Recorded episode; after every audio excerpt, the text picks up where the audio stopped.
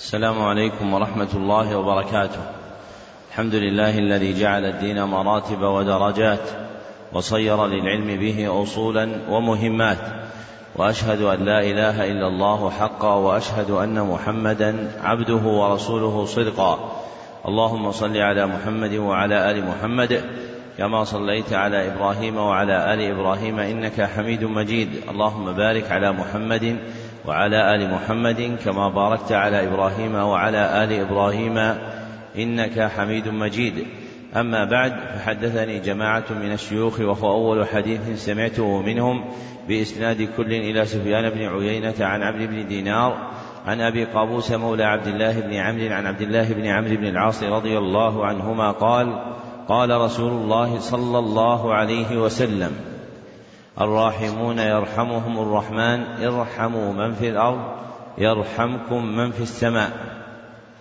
ومن آكد الرحمه رحمة المعلمين بالمتعلمين في تلقينهم أحكام الدين وترقيتهم في منازل اليقين.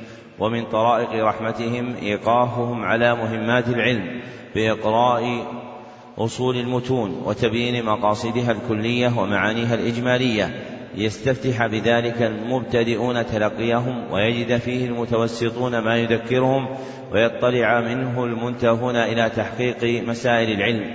وهذا المجلس الثاني في شرح الكتاب الثالث عشر من برنامج مهمات العلم في سنته الخامسة خمس, وثلاثين بعد الأربعمائة والألف وهو كتاب نخبة الفكر.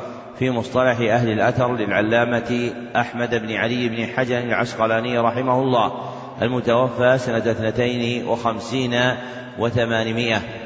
ولا يزال القول موصولا في بيان أسباب الرد لطعن فسابعها مخالفة الراوي غيره.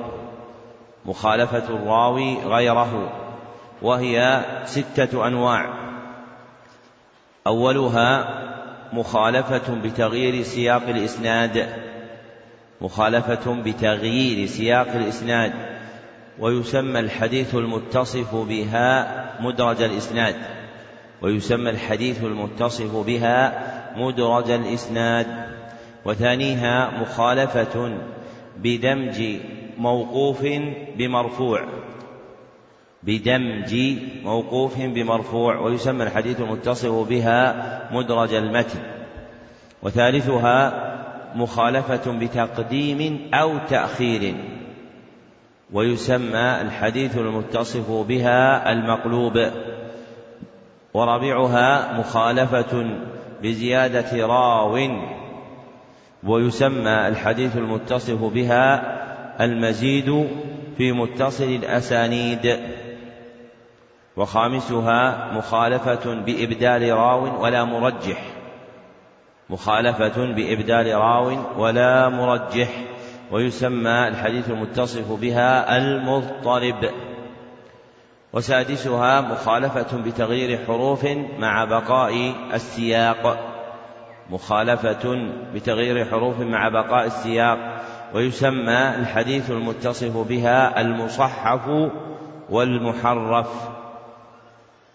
وعلى ما ذكر المصنف تعرف هذه الأنواع فيقال الحديث المدرج هو الحديث الذي خالف فيه الراوي غيره هو الحديث الذي خالف فيه الراوي غيره بتغيير سياق الإسناد بتغيير سياق الإسناد أو دمج موقوف بمرفوع.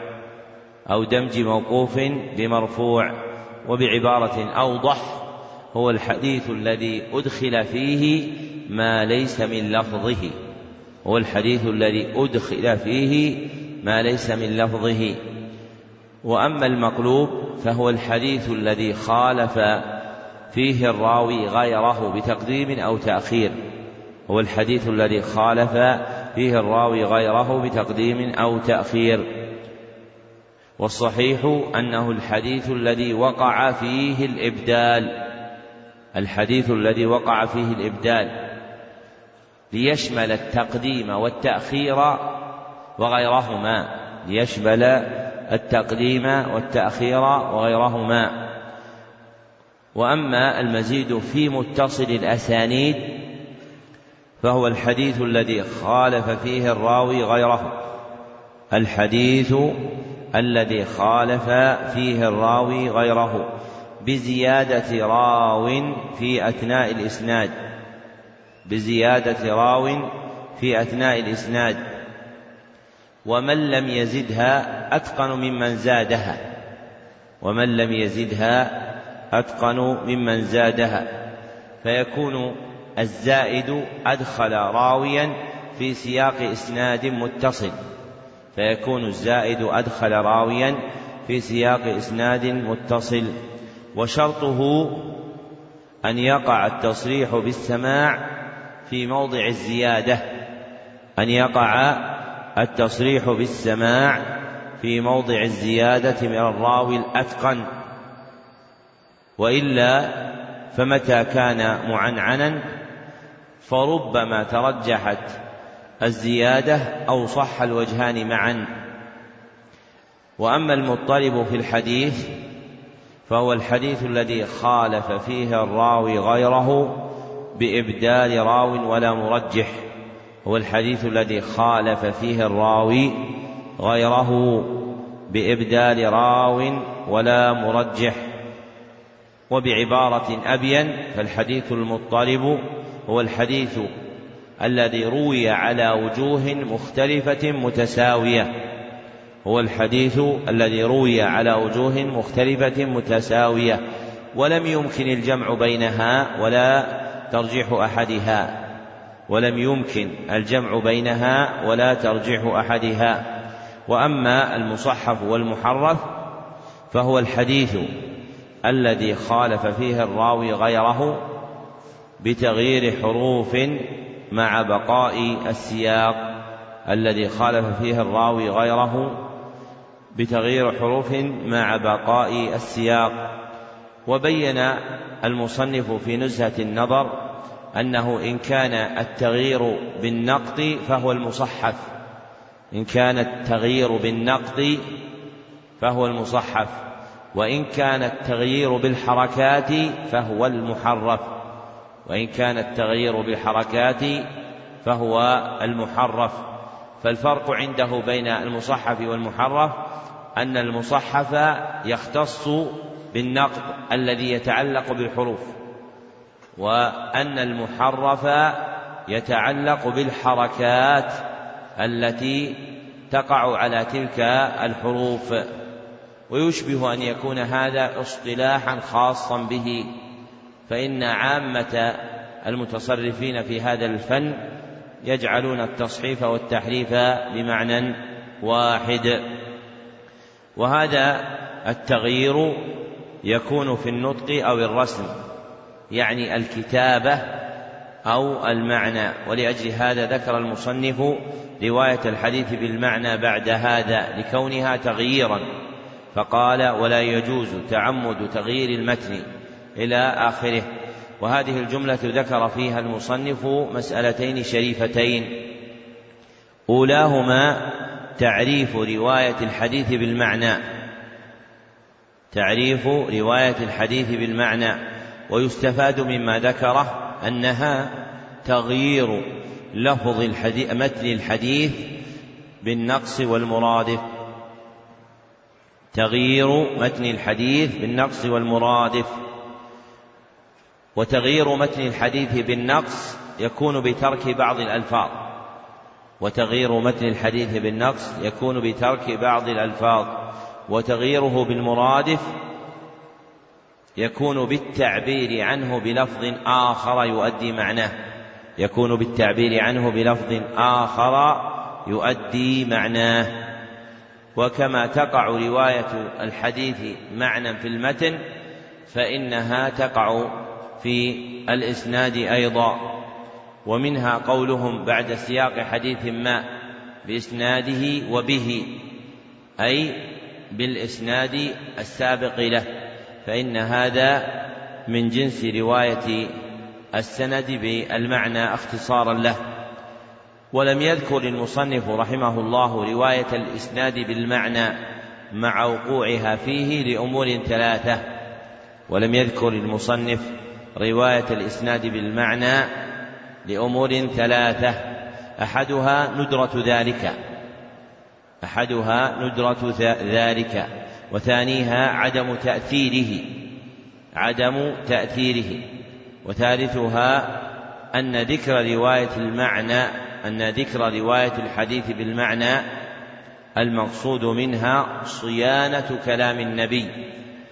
أن ذكر رواية الحديث بالمعنى المقصود منها صيانة كلام النبي صلى الله عليه وسلم من أجنبي عنه وتعلق ذلك بالسند لا مدخل له إلا من وجه بعيد وتعلق ذلك بالسند لا مدخل له إلا من وجه بعيد لأنه لا يشتمل على شيء من اللفظ النبوي. ومقصود هذه الجملة التي تقدمت أن كلام صاحب النخبة ذكر فيه رواية الحديث بالمعنى مما يتعلق بالمتن فقط. أما ما يتعلق في الإسناد فلم يذكره مع وقوعه فهو واقع في البخاري في مواضع كأن يذكر البخاري حديثا يسنده أولا كقوله حدثنا عبد الله بن يوسف أخبرنا مالك عن أبي الزناد عن الأعرج عن أبي هريرة ثم يذكر حديثا ثم يقول وبه. يريد بقوله وبه ماذا؟ الإسناد المتقدم. وهذه رواية للإسناد بالمعنى لأنها رواية بكلمة ترادف كل ما تقدم وتعبر عنه. فالرواية بالمعنى في الإسناد واقعة لكن المصنف ترك ذكرها لأجل الأمور الثلاثة التي ذكرتها لك. أما المسألة الثانية فهي بيان حكم رواية الحديث بالمعنى. بيان حكم رواية الحديث بالمعنى وهي عدم الجواز إلا لعالم بما تحيل المعاني.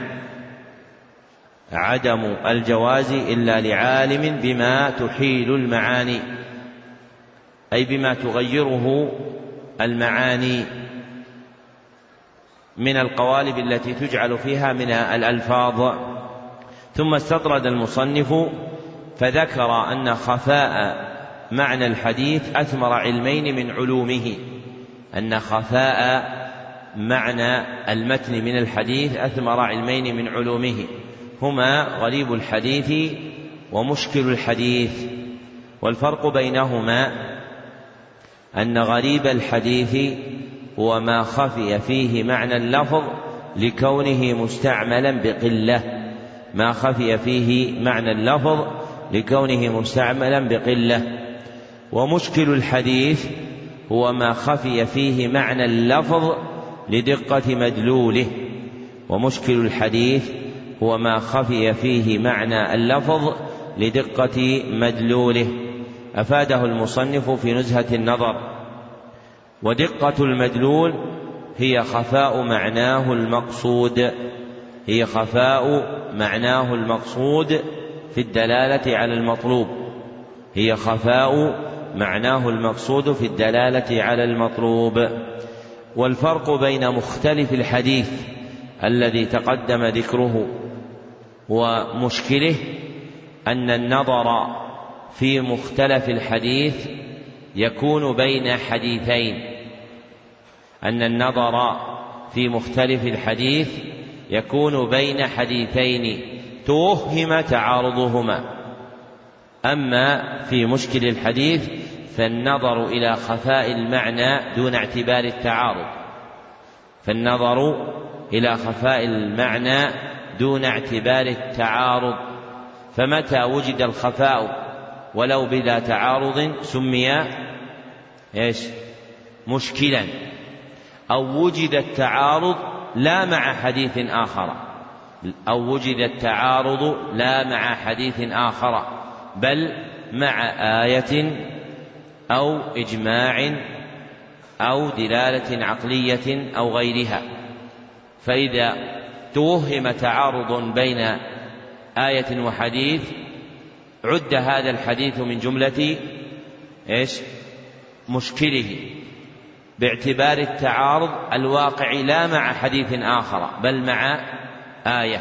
لأنه لو كان مع حديث آخر لسمي مختلف الحديث. والثامن من أسباب الطعن جهالة الراوي وهي عدم العلم بالراوي أو بحاله. عدم العلم بالراوي أو بحاله. وذكر المصنف أن أسباب الجهالة ثلاثة. أولها كثرة نعوت الراوي أي ألقابه. كثرة نعوت الراوي أي ألقابه. فيذكر بغير ما اشتهر به تدليسا لغرض ما.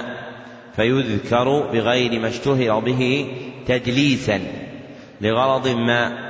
وصنفوا لتمييز رواته نوعا من علوم الحديث هو الموضح. وصنفوا لتمييز رواته نوعا من علوم الحديث هو الموضح. والثاني قلة رواية الراوي فلا يكثر الأخذ عنه. قلة رواية الراوي فلا يكثر الأخذ عنه. وصنفوا لتمييز رواته نوعا من أنواع علوم الحديث هو الوحدان. هو الوحدان. أي من روى عنه واحد من الرواة فقط. وثالثها ترك تسمية الراوي اختصارا. ترك تسمية الراوي اختصارا. وصنفوا في تمييز رواته نوعا من أنواع علوم الحديث هو المبهمات. ويعلم مما ذكره المصنف أن المجهول قسمان. وكل من القسمين نوعان. فالقسم الأول المجهول المبهم الذي لم يسمى. المجهول المبهم الذي لم يسمى وهو نوعان. أحدهما مبهم على التعديل مبهم على التعديل كقول عن رجل ثقة. والآخر مبهم دون تعديل كقول عن رجل وكلاهما حكمه الرد فلا يقبل حديث هذا ولا ذاك على الأصح. والقسم الثاني المجهول العين المجهول العين الذي سمي المجهول المعين المجهول المعين الذي سمي وهو نوعان. أحدهما مجهول أحدهما ما سمي وتفرد عنه واحد ولم يوثق. ما سمي وتفرد عنه واحد ولم يوثق. ويسمى مجهول العين. ويسمى مجهول العين. والآخر ما سمي وروى عنه اثنان فصاعدا ولم يوثق. ما سمي وروى عنه اثنان فصاعدا ولم يوثق. ويسمى مجهول الحال ومستورا أيضا ويسمى مجهول الحال ومستورا أيضا. وهذا الذي ذكره المصنف من القسمة والحد واقع باعتبار ما استقر عليه الاصطلاح. وإن كان يوجد في كلام الحفاظ الأولين تصرف آخر غير الذي ذكر لكن سلم إدراك العلوم معرفة ما استقر فيها من الاصطلاحات لكن سلم معرفة العلوم معرفة ما استقر فيها من الاصطلاحات. فمن راب فمن رام أن يطلب علما فمن الغلط طلب جميع ما ذكر في اصطلاحاته لأنه يشوش التلقي ويضعف الفهم فيقتصر على تلقي ما استقر عليه الاصطلاح. ثم يزيد بعد ذلك مع المدة والقوة ما وراء ذلك. مثاله المرسل الذي تقدم. فإن الذي استقر عليه الاصطلاح أن المرسل إيش؟ هو ما أضافه التابعي إلى النبي صلى الله عليه وسلم. وهذا باعتبار استقرار الاصطلاح أي العرف الشائع عند علماء هذا الفن. أما باعتبار تصرفات الأوائل وما ذكروه هم وغيرهم فإنه أكثر من ذلك. فقد تتبعته قديما فوجدت أنه يوجد عندهم المرسل على ستة عشر معنى. فإذا تلقى الطالب في أول أمره معرفة المرسل بهذه الأقوال الستة عشر ما تكون النتيجة؟ ها؟ ما يطلع طالب علم. ترى ما يطلع طالب علم. هو يغر نفسه ويضره من يعلمه كذلك لأنه لا يفهم الاصطلاح الذي استقر فيخرج مشوشا في علومه.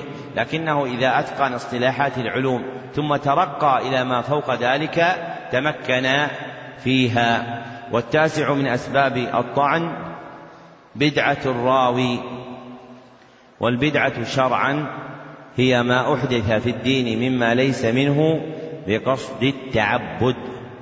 ما أحدث في الدين مما ليس منه بقصد التعبد. وهي على ما ذكره المصنف نوعان. أولهما بدعة بمكفر ولا يقبل حديث صاحبها الجمهور. وثانيها بدعة بمفسق. ويقبل حديثه بشرطين.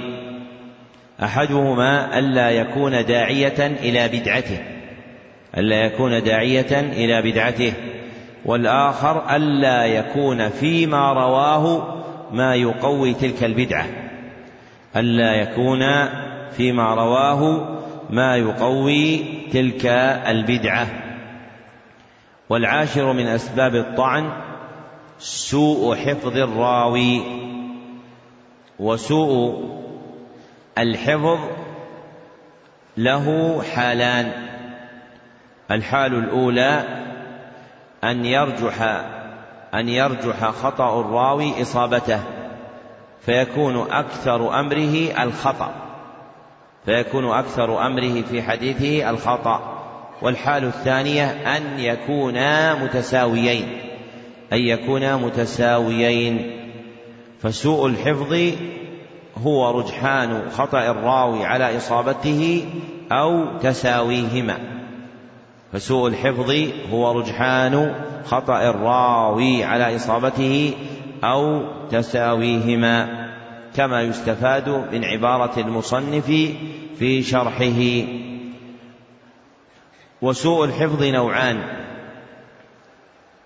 أحدهما سوء حفظ سوء حفظ لازم للراوي ويسمى حديثه شاذا على قول سوء حفظ لازم للراوي ويسمى حديثه شاذا على قول. فالشاذ هو الحديث الذي يرويه سيء الحفظ هو الحديث الذي يرويه سيء الحفظ. وهو معنى آخر للشاذ سوى الذي تقدم أولا. وهو معنى آخر للشاذ سوى الذي تقدم أولا. والآخر سوء حفظ طارئ على الراوي. سوء حفظ طارئ على الراوي. ويسمى الراوي الموصوف به مختلطا. ويسمى الراوي الموصوف به مختلطا. وهي حال تعتري من كان ضابطا محفوظا وهي حال تعتري من كان ضابطا محفوظة. ثم طرأ عليه سوء الحفظ. ثم طرأ عليه سوء الحفظ. فتغير حفظه ولم يتميز حديثه. فتغير حفظه ولم يتميز حديثه. فصار مختلطا. ولما فرغ المصنف من عد أسباب الرد بسقط أو طعن نبه إلى ما يتقوى إذا توبع بمعتبر من الأنواع المتقدمة وهو حديث سيء الحفظ والمستور والمدلس والمرسل.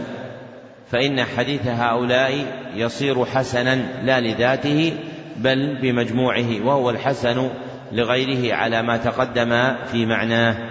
نعم. أحسن الله إليكم. قال رحمه الله تعالى ثم الإسناد إما أن ينتهي إلى النبي صلى الله عليه وسلم تصريحا أو حكما من قوله أو فعله أو تقريره أو إلى الصحابي كذلك. وهو من لقي النبي صلى الله عليه وسلم مؤمنا به ومات على الإسلام ولو تخللت ردة في الأصح أو إلى التابعي وهو من لقي الصحابي كذلك. فالأول المرفوع والثاني الموقوف والثالث المقطوع ومن دون التابعي فيه مثله. ويقال للأخيرين الأثر والمسند مرفوع صحابي بسند ظاهره الاتصال ذكر المصنف رحمه الله هنا أقسام الحديث باعتبار من يضاف إليه. أقسام الحديث باعتبار من يضاف إليه وأنه ثلاثة أقسام. أولها المرفوع وهو ما ينتهي فيه الإسناد ما ينتهي فيه الإسناد إلى النبي صلى الله عليه وسلم تصريحا أو حكما.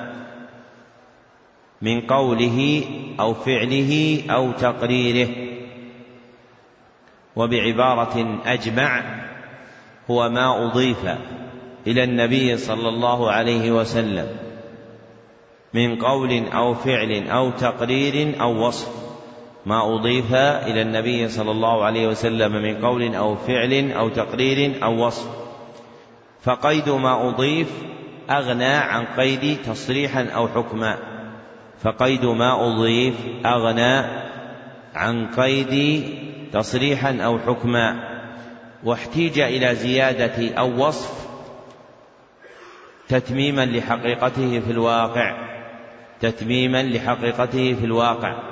فإن الأوصاف المذكورة له صلى الله عليه وسلم في حليته الظاهرة وأخلاقه الباهرة هي من جملة ما يضاف إليه صلى الله عليه وسلم والمرفوع نوعان. أحدهما مرفوع مسند وهو مرفوع صحابي بسند ظاهره الاتصال. مرفوع صحابي بسند ظاهره الاتصال. فيشمل المتصل حقيقة. فيشمل المتصل حقيقة وما ظاهره الاتصال وفيه انقطاع خفي. وما ظاهره الاتصال وفيه انقطاع خفي. وهو إيش اللي ظاهر الاتصال وفيه انقطاع خفي؟ وهو المدلس والمرسل الخفي. وهو المدلس والمرسل الخفي. والآخر مرفوع غير مسند. مرفوع غير مسند وهو مرفوع صحابي بسند لم يتصل وهو مرفوع صحابي بسند لم يتصل. وثانيها الموقوف وثانيها الموقوف وهو ما ينتهي فيه الإسناد إلى الصحابي تصريحا أو حكما من قول أو فعل أو تقرير. وبعبارة نظير ما تقدم في المرفوع يقال الموقوف هو ما أضيف إلى الصحابي من قول أو فعل أو تقرير أو وصف. وعرف المصنف الصحابي بأنه من لقي النبي صلى الله عليه وسلم مؤمنا ومات على الإسلام. ولو تخللته ردة على الأصح. أي ولو اتفق أنه أسلم وصحب النبي صلى الله عليه وسلم ثم ارتد ثم رجع إلى الإسلام فمات عليه فإنه يعد صحابيا على الأصح. وقوله ولو تخللته ردة حكم زائد عن الحقيقة حكم زائد عن الحقيقة. فيكفي أن يقال إن الصحابي هو من صحب النبي صلى الله عليه وسلم مؤمنا به ومات على الإسلام. مؤمنا به ومات على الإسلام. ويكون ما بعده حكما يحتاج إليه عند تعلقه بمن عرضت له ردة ثم رجع إلى الإسلام. وثالثها المقطوع وهو ما ينتهي فيه الإسناد إلى التابع. ما ينتهي فيه الإسناد إلى التابع تصريحا أو حكما من قول أو فعل من قول أو فعل أو تقرير. وبعبارة الخص ما أضيف إلى التابعي من قول أو فعل أو تقرير أو وصف. ما أضيف إلى التابعي من قول أو فعل أو تقرير أو وصف. وعرف التابعي بقوله وهو من لقي الصحابي كذلك. والإشارة فيه متعلقة باللقي مع عدم شرط كونه مسلما مؤمنا به لأن ذلك يختص بالصحبة لأن ذلك يختص بالصحبة. فلو قدر فلو قدر أن رجلا لقي صحابيا وكان حين لقيه غير مؤمن. ثم آمن بعد ذلك فإنه عندهم يدخل في التابعين. جزم به صاحب قفو الأثر جزم به صاحب قفو الأثر. فشرط مؤمنا به يختص بالصحابي مع النبي صلى الله عليه وسلم. وقول المصنف ومن دون التابعي فيه مثله يعني أن ما أضيف إلى ما دون التابع يسمى مقطوعا. أن ما أضيف إلى ما دون التابع يسمى مقطوعا. ولم يدخله في تعريف المقطوع لأن الغالب انحصار المرويات فيما كان عن النبي صلى الله عليه وسلم أو الصحابة أو أو التابعين. فإن جمهور ما في كتب الرواية هو عن هذه الطبقات الثلاث وما وراء ذلك مما يروى عن تابع التابعين فمن بعدهم يكون ملحقا بالمقطوع لكن على وجه التبع لا على وجه الأصالة.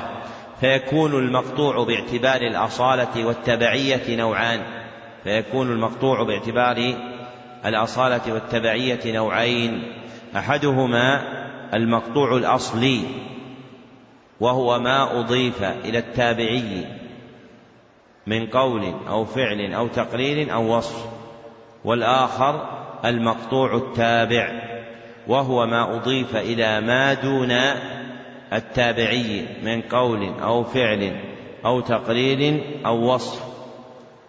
وما كان كذلك لا يطلق بكونه مقطوعا بل يقيد فيقال مقطوع عن فلان بل يقيد فيقال مقطوع عن فلان لأن إطلاق اسم المقطوع يختص بما أضيف إلى التابعي ويقال للموقوف والمقطوع الأثر ويقال للموقوف والمقطوع الأثر ولا يسمى المرفوع عند المصنف أثرا.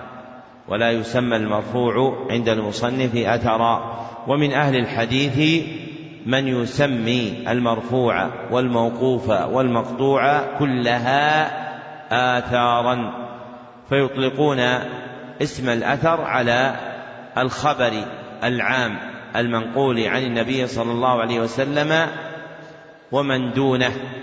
كما جرى على ذلك من سموا كتبهم بهذا الاسم كالطحاوي صاحب مشكل الآثار والبيهقي صاحب السنن والآثار معرفة السنن والآثار. نعم. أحسن الله إليكم. قال رحمه الله تعالى فإن قل عدده فإما أن ينتهي إلى النبي صلى الله عليه وسلم أو إلى إمام ذي صفة علية كشعبة. فالأول العلو المطلق والثاني النسبي وفيه الموافقة وهي الوصول إلى شيخ أحد المصنفين من غير طريقه وفيه البدل وهو الوصول إلى شيخ شيخه كذلك. وفيه المساواة وهي استواء عدد الإسناد من الراوي إلى آخره مع إسناد أحد المصنفين. وفيه المصافحة وهي الاستواء مع تلميذ ذلك المصنف ويقابل العلو بأقسامه النزول. تقدم أن السند هو سلسلة الرواة التي تنتهي إلى المتن.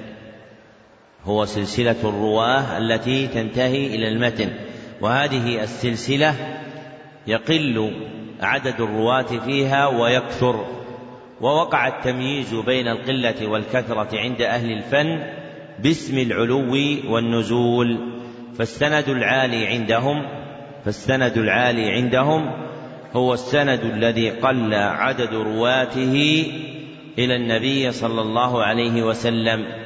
هو السند الذي قل عدد رواته إلى النبي صلى الله عليه وسلم أو إلى إمام ذي صفة علية أو إلى إمام ذي صفة علية. والسند النازل هو السند الذي كثر عدد رواته إلى النبي صلى الله عليه وسلم أو إلى إمام ذي صفة علية. وكل منهما نوعان مطلق ونسبي. فالسند العالي مطلقا هو الذي قل عدد رواته إلى النبي صلى الله عليه وسلم. هو الذي قل عدد رواته إلى النبي صلى الله عليه وسلم. والسند العالي نسبيا هو الذي قل عدد رواته إلى إمام ذي صفة علية. والسند النازل مطلقا هو الذي كثر عدد رواته إلى النبي صلى الله عليه وسلم. والسند النازل نسبيا هو الذي كثر عدد رواته إلى إمام ذي صفة علية. والمراد بالإمام ذي الصفة العلية الموصوف بالتقدم في العلم. الموصوف بالتقدم في العلم. فمثلا ممن كان ممن كان موصوفا بالتقدم في العلم في القرن الماضي العلامة نذير نذير حسين بن جواد علي الدهلوي رحمه الله المتوفى سنة عشرين بعد الثلاثمائة والألف. فإن هذا الرجل كان موصوفا بالتقدم في العلم وتلمذ له كثير من الناس من أكثر بلاد الدنيا. فله تلاميذ من كل الأرض. فمن عجائب ذلك أن له تلاميذ من المغرب وله تلاميذ من الصين. وهو رجل كان في دهلي في مدرسة صغيرة رحمه الله تعالى لكن الله كتب له ما كتب من النفع وتلمذ له جماعة من علماء الحجاز ونجد والبلاد التي تسمى اليوم باسم الخليج على اختلاف دولها. فأخذوا عنه واستفادوا منه. واليوم أقل وأعلى ما يكون بين من يروي وبين هذا العالم أن يكون اثنان. يعني تلميذه وتلميذ تلميذه. فإذا رويت إليه صار هذا العلو بهذه الطبقة صار مسماه علوا نسبيا. علوا نسبيا. ومن من مات قريبا من هذه الطبقة شيخكم عبد العزيز البرقرامي رحمه الله المتوفى عن تسع وتسعين سنة. فإن هذا الرجل استجزته لأصحابي الآخذين عني وهو أخذ عن عالم كبير من العلماء من تلاميذ نذير حسين رحمه الله تعالى. فيكون هذا علوا نسبيا يعني إلى ذلك العالم رحمه الله تعالى. والعلو والنزول النسبيان لهما أقسام أربعة. هي الموافقة والبدل والمساواة والمصافحة. فهذه هي أقسام الحديث العالي وأقسام الحديث النازل. فأولها الموافقة وهي الوصول إلى شيخ أحد المصنفين من غير طريقه. الوصول إلى شيخ أحد المصنفين من غير طريقه. والثاني البدل وهو الوصول إلى شيخ شيخه كذلك. وهو الوصول إلى شيخ شيخه كذلك يعني من غير طريقه. والثالث المساواة وهي استواء عدد رواة الإسناد من الراوي إلى آخره. وهي استواء عدد رواة الإسناد من الراوي إلى آخره مع إسناد أحد المصنفين.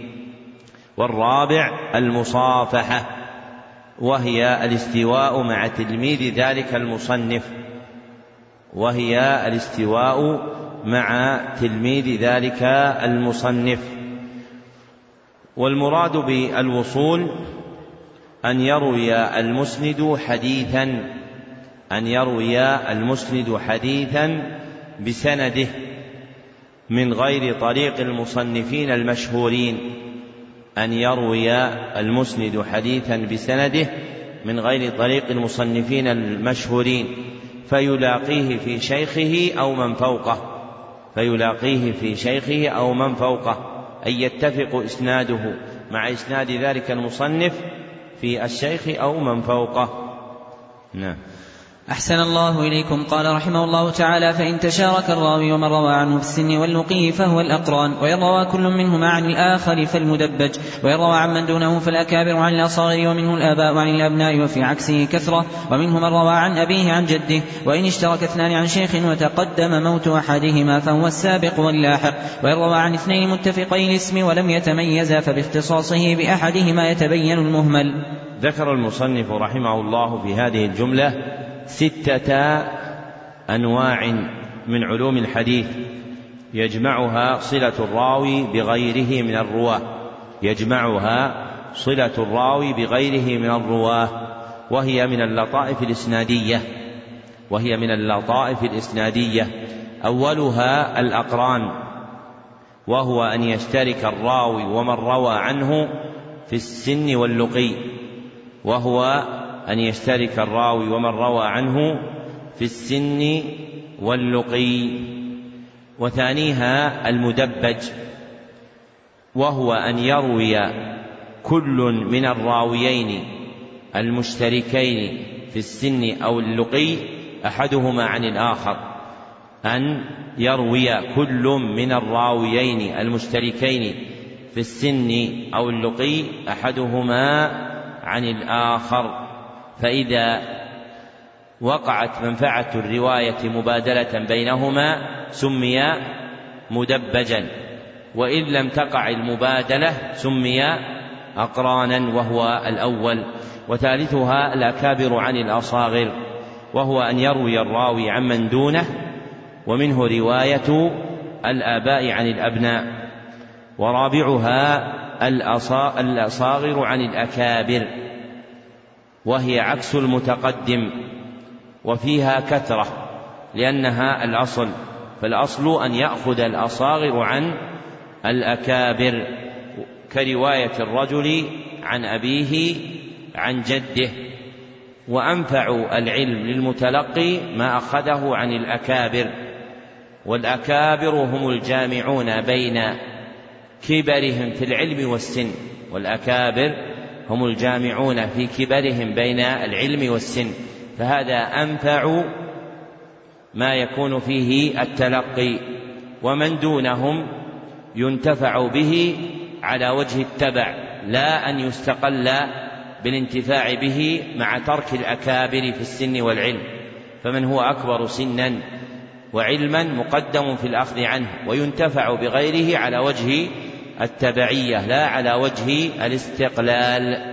فمن الجهل والتقصير في معرفة العلم أن يقتصر ملتمس العلم على الأخذ عن من هو في مثل أسناننا مع وجود من هو أقدم منا في العلم والسن. فينبغي أن يهتبل المرء فسحة ما أوتي أولئك من العمر فيأخذ عنهم. وخامسها السابق واللاحق. وهو أن يشترك اثنان في الرواية عن شيخ أن يشترك اثنان في الرواية عن شيخ ويتقدم موت أحدهما ويتقدم موت أحدهما وسادسها المهمل وهو من سمي ولم ينسب. وسادسها المهمل وهو من سمي ولم ينسب. ما الفرق بينه وبين المبهم؟ هذا صالح. أحسنت. أن المبهم لا يسمى. أما هذا يسمى. ومن طرق معرفة المهمل اختصاص الراوي بأحد شيخيه متفقي الاسم. ومن طرق معرفته اختصاص الراوي بأحد شيخيه متفقي الاسم. كأن لا تعلم له رواية إلا عن واحد منهما أو أنه يعلم منه إذا أطلق ذكر الاسم فيريد أحدهما اشتهارا كمن يحدث عن سفيان وسفيان يعني عن سفيان بن عيينة وسفيان الثوري. فإذا أطلق كان عنده في عرفه سفيان الثوري. كمحمد بن سلام البيكندي لجلالة سفيان الثوري في العلم وكبره في السن. أحسن الله إليكم. قال رحمه الله تعالى وإن جحد الشيخ مرويه جزما رد أو احتمالا قبل في الأصح وفيه من حدث ونسي. ذكر المصنف رحمه الله من مسائل علوم الحديث حكم المروي الذي جحده راويه فجعل له حالين. حكم الحديث المروي الذي جحده راويه فجعل له حالين. أولاهما من جحد مرويه جزما. من جحد مرويه جزما وحكمه رد المروي. والثانية من جحد مرويه احتمالا. فيقبل على الأصح. ويتفرع عن هذه المسألة من حدث ونسي. وهو الراوي الذي حدث بحديث ثم نسيه. وهو الراوي الذي حدث بحديث ثم نسيه. ثم صار يحدث بالحديث عن غيره عن نفسه. ثم صار يحدث بالحديث عن غيره عن نفسه. وذلك منه قبول لخبره. وذلك منه قبول لخبره. لكنه احتاط في روايته. فحدث به عن تلميذه عن نفسه. نعم. أحسن الله إليكم. قال رحمه الله تعالى وإن اتفق الرواة في صيغ الأداء أو غيرها من الحالات فهو المسلسل. ذكر المصنف رحمه الله نوعا آخر من أنواع علوم الحديث هو الحديث المسلسل وهو على ما ذكره الحديث الذي اتفق رواته في صيغ الأداء أو غيرها من الحالات. الحديث الذي اتفق رواته في صيغ الأداء أو غيرها من الحالات. نعم. أحسن الله إليكم. قال رحمه الله تعالى وصيغ الأداء سمعت وحدثني ثم أخبرني وقرأت عليه ثم قرئ عليه وأنا أسمع ثم أنبأني ثم ناولني ثم شافهني ثم كتب إلي ثم عن ونحوها فالأولان لمن سمع وحده من لفظ الشيخ فإن جمع فمع غيره وأولها أصرحها وأرفعها في الإملاء. والثالث والرابع لمن قرأ بنفسه فإن جمع فهو كالخامس. والإنباء بمعنى الإخبار إلا في عرف المتأخرين فهو للإجازة كعن.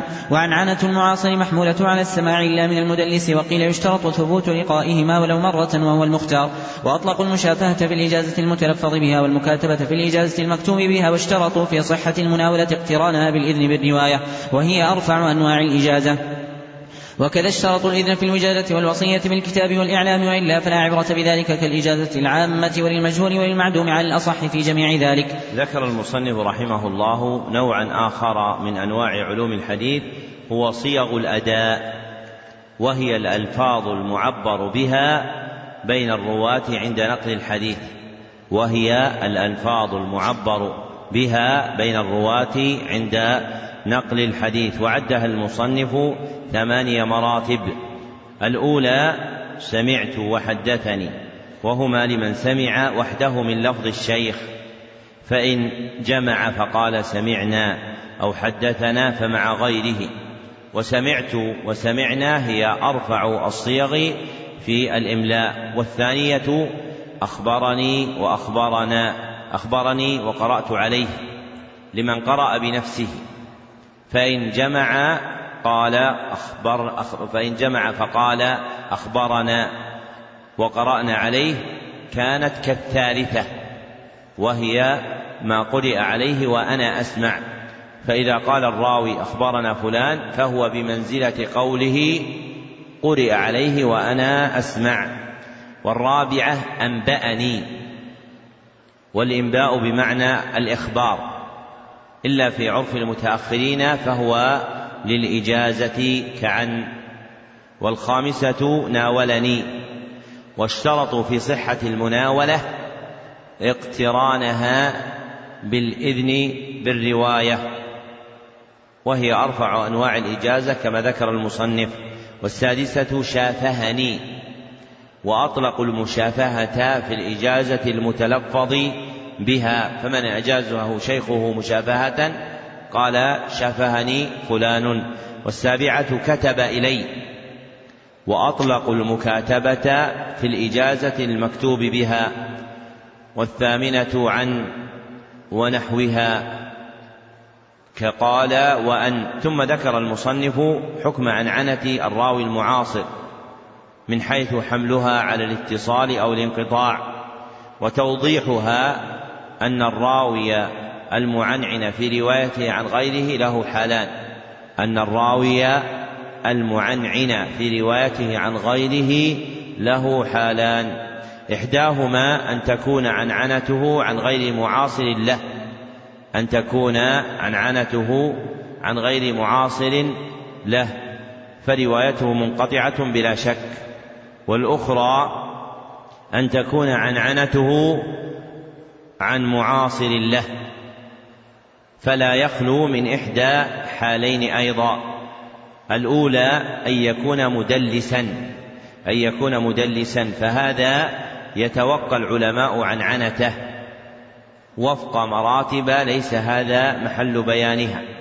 لكن عنعنة المدلس عندهم ربما أوجبت رد الحديث. وللمصنف رحمه الله كتاب اسمه إيش؟ ها يا خالد. تعريف أهل التقديس بمراتب الموصوفين بالتدليس. تعرفونه؟ طيب خذوا هذه الفائدة.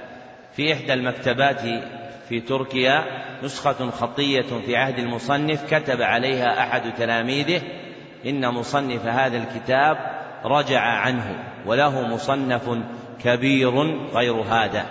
فهذه فائدة يحتاج إليها في دراسة هذا الكتاب. والثانية أن يكون بريئا أن يكون بريئا من التدليس فهو الذي وقع فيه الخلاف الذي ذكره المصنف في عنعنته. فقيل تحمل على السماع مطلقا. فقيل تحمل على السماع مطلقا. وقيل يشترط ثبوت لقائهما حقيقة ولو مرة. وقيل يشترط يشترط ثبوت لقائهما حقيقة ولو مرة. أو حكما باعتبار القرائن.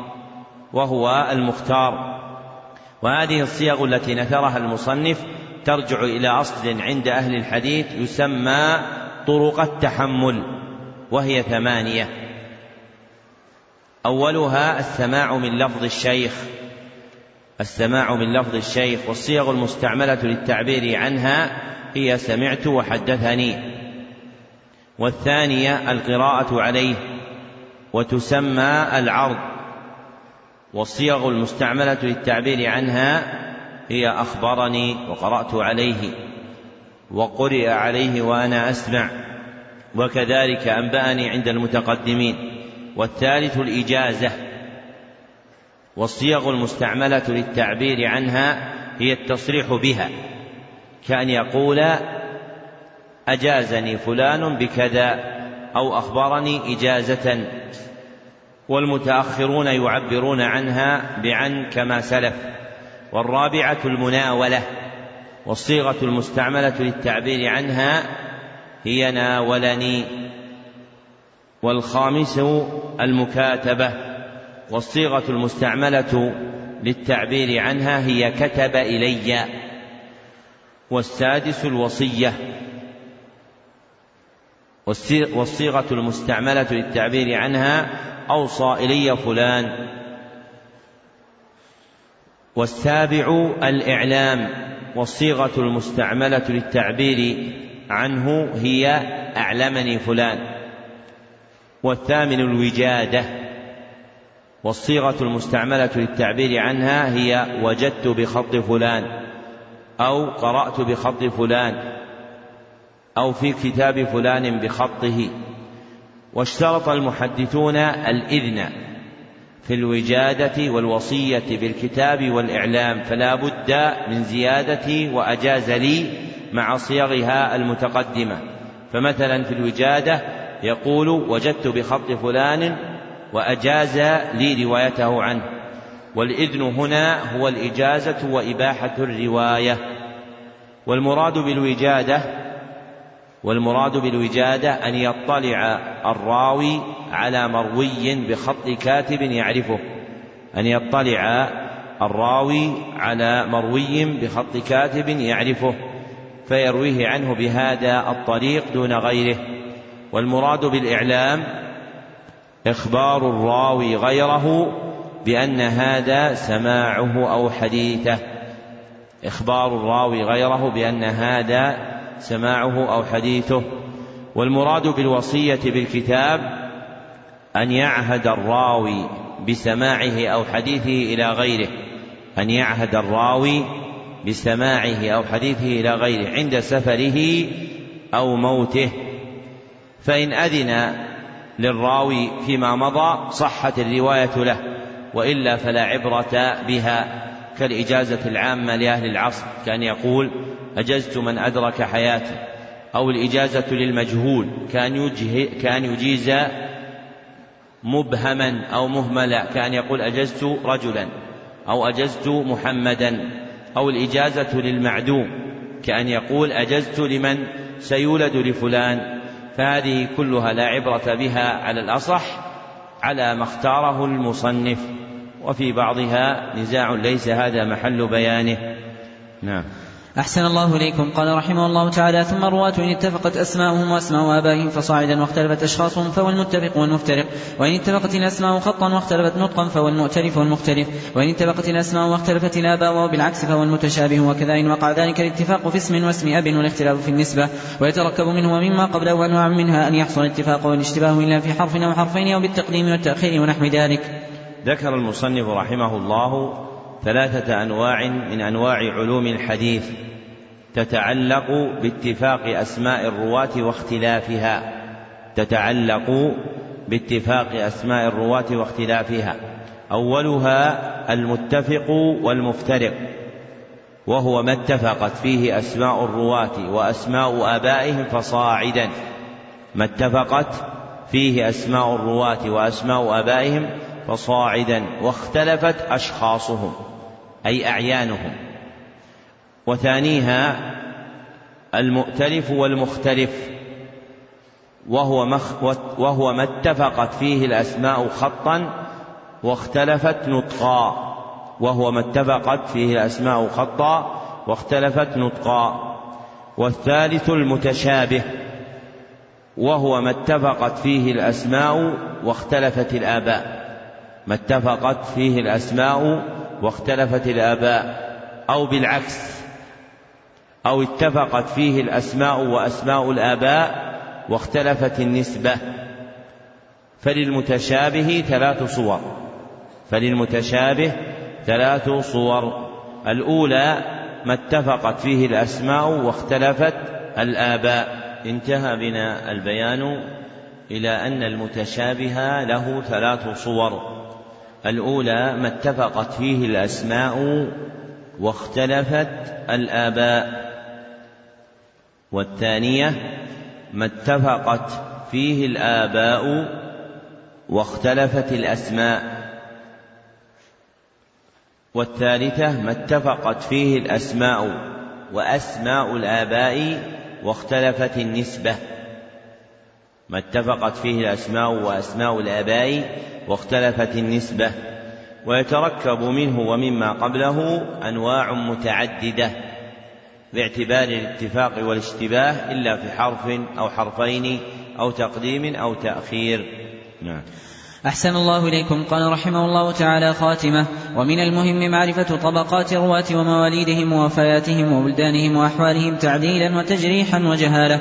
ومراتب الجرح وأسبابها الوصف بأفعل كأكذب الناس ثم دجال أو وضاع أو كذاب وأسهلها لين أو سيء الحفظ أو فيه أدنى مقال. ومراتب التعديل وارفع الوصف بأفعل كأوثق الناس ثم ما تأكد بصفة أو صفتين كثقة ثقة أو ثقة حافظ وأدنى ما أشعر بالقرب من أسهل التجريح كشيخ. وتقبل التزكية من عارف بأسبابها ولو من واحد على الأصح. والجرح مقدم على التعديل إن صدر مبينا من عارف بأسبابه فإن خلع عن تعديل قبل مجملا على المختار. ومعرفة كن المسمين وأسماء المكنين ومن اسمه كنيته ومن اختلف في كنيته ومن كثرت كناه أو نعوته. ومن وافقت كنيته اسم أبيه أو العكس أو كنيته كنية زوجته ومن نسب إلى غير أبيه أو إلى غير ما يسبق للفهم ومن اتفق اسمه واسم أبيه وجده أو اسم شيخه وشيخ شيخه فصاعد ومن اتفق اسم شيخه والراوي عنه. ومعرفة الأسماء المجردة والمفردة وكذا الكنى والألقاب والأنساب تذهب وتقع إلى القبائل والأوطان بلادا أو ضياعا أو سككا أو مجاورة وإلى الصنائع والحرف ويقع فيها الاتفاق والاشتباه كالأسماء وقد تقع ألقابا ومعرفة أسباب ذلك ومعرفة الموالي من أعلى ومن أسفل بالرق أو بالحلف ومعرفة الإخوة والأخوات ومعرفة آداب الشيخ والطالب وسن التحمل والأداء وصفة كتابة الحديث وعرضه وسماعه وإسماعه والرحلة فيه وتصنيفه على المسانيد أو الأبواب أو العلل أو الأطراف ومعرفة سبب الحديث وقد صنف فيه بعض شيوخ القاضي أبي يعلى بن الفراء وصنفوا في غالب هذه الأنواع وهي نقل محض ظاهرة التعريف مستغنية عن التمثيل وحصرها متعسر فلتراجع لها مبسوطاتها والله الموفق والهادي لا إله إلا هو. ختم المصنف رحمه الله كتابه بهذه الجملة المنبهة على طائفة من المهمات التي ينبغي للمشتغل بالحديث أن يعتني بها. أولها طبقات الرواة. والمراد بالطبقة قوم يجتمعون قوم من الرواة يجتمعون في سن أو أخذ يجتمعون في سن أو أخذ والمراد بالأخذ لقاء المشايخ. والثانية مواليدهم أي تاريخ ولادة الرواة. والثالثة وفياتهم أي تاريخ موتهم والرابعة بلدانهم التي نزلوا بها والخامسة أحوالهم أي من جهة العدالة والتجريح والجهالة. ثم ذكر المصنف أربع مسائل تتعلق بالجرح والتعديل بيانها بعد صلاة العشاء بإذن الله. وفق الله الجميع لما يحب ويرضى والحمد لله رب العالمين. صلى الله وسلم على عبده ورسوله محمد وآله وصحبه أجمعين.